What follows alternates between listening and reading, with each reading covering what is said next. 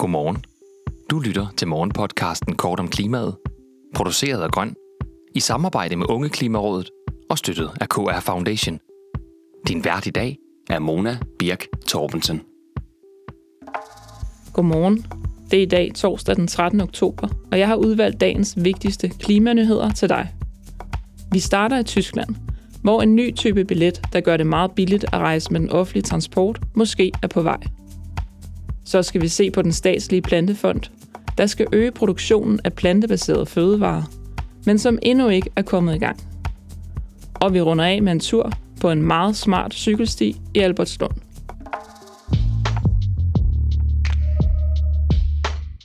Vi starter i Tyskland, hvor en billig billet til den kollektive trafik måske er på vej. Forbundsregeringen og delstaterne er mødtes til forhandlinger om en særlig billet, hvor man kan rejse med al kollektiv trafik i Tyskland i en hel måned for 49 euro.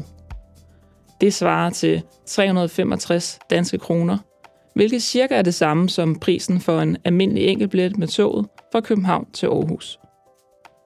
Drøftelserne kommer, efter at man i sommer kunne få en lignende billet til al offentlig transport i Tyskland i en måned for bare 9 euro, altså små 70 kroner. Senator i Bremen, Michael Schäfer, siger til Flensborg Avis, at flertallet af delstaterne støtter forslaget, der kan få flere tyskere til at lade bilen stå og hoppe på toget eller bussen. Men det afgørende bliver, om den tyske stat er klar til at hive den økonomiske støtte til den kollektive trafik gevaldigt i vejret. Den tyske trafikminister diskuterer spørgsmålet med delstaterne på en konference frem til i dag, hvor det bliver klart, om der kan findes enighed om billetten.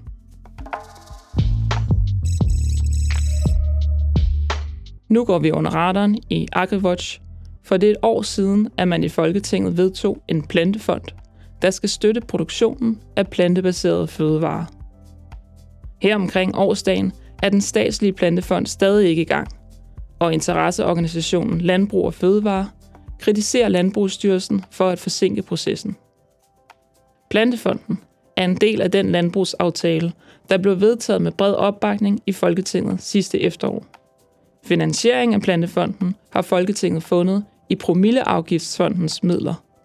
Promilleafgiftsfonden er en fond, der skal styrke landbrugets udvikling og som administreres af Landbrug og Fødevare.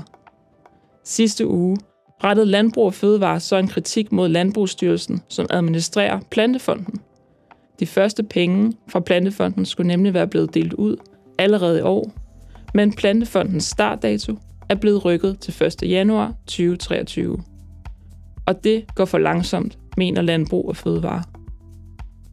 Landbrugsstyrelsen svarer til AgriWatch, at forsinkelsen skyldes, at de efter henvendelse fra Promilleafgiftsfonden har måttet rebudgetere.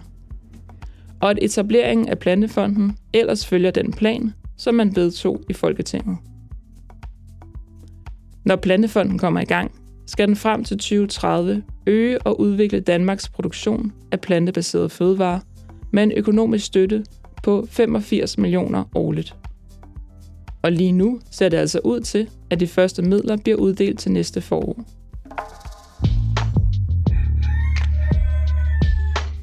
I dagens solstrålehistorie skal vi med Klimamonitor til Albertslund. Her viser man vejen, i bogstaveligste forstand, med en cykelsti, der belyses på en rigtig smart måde.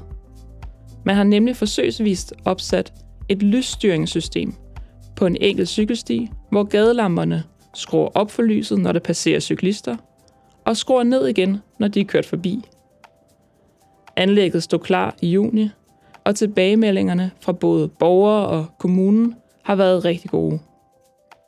Besparelsen på den ene cykelsti på 800 meter, hvor lamperne skruer op og ned, er på 1450 kWh, hvilket næsten svarer til en gennemsnitsdanskers elforbrug på et år.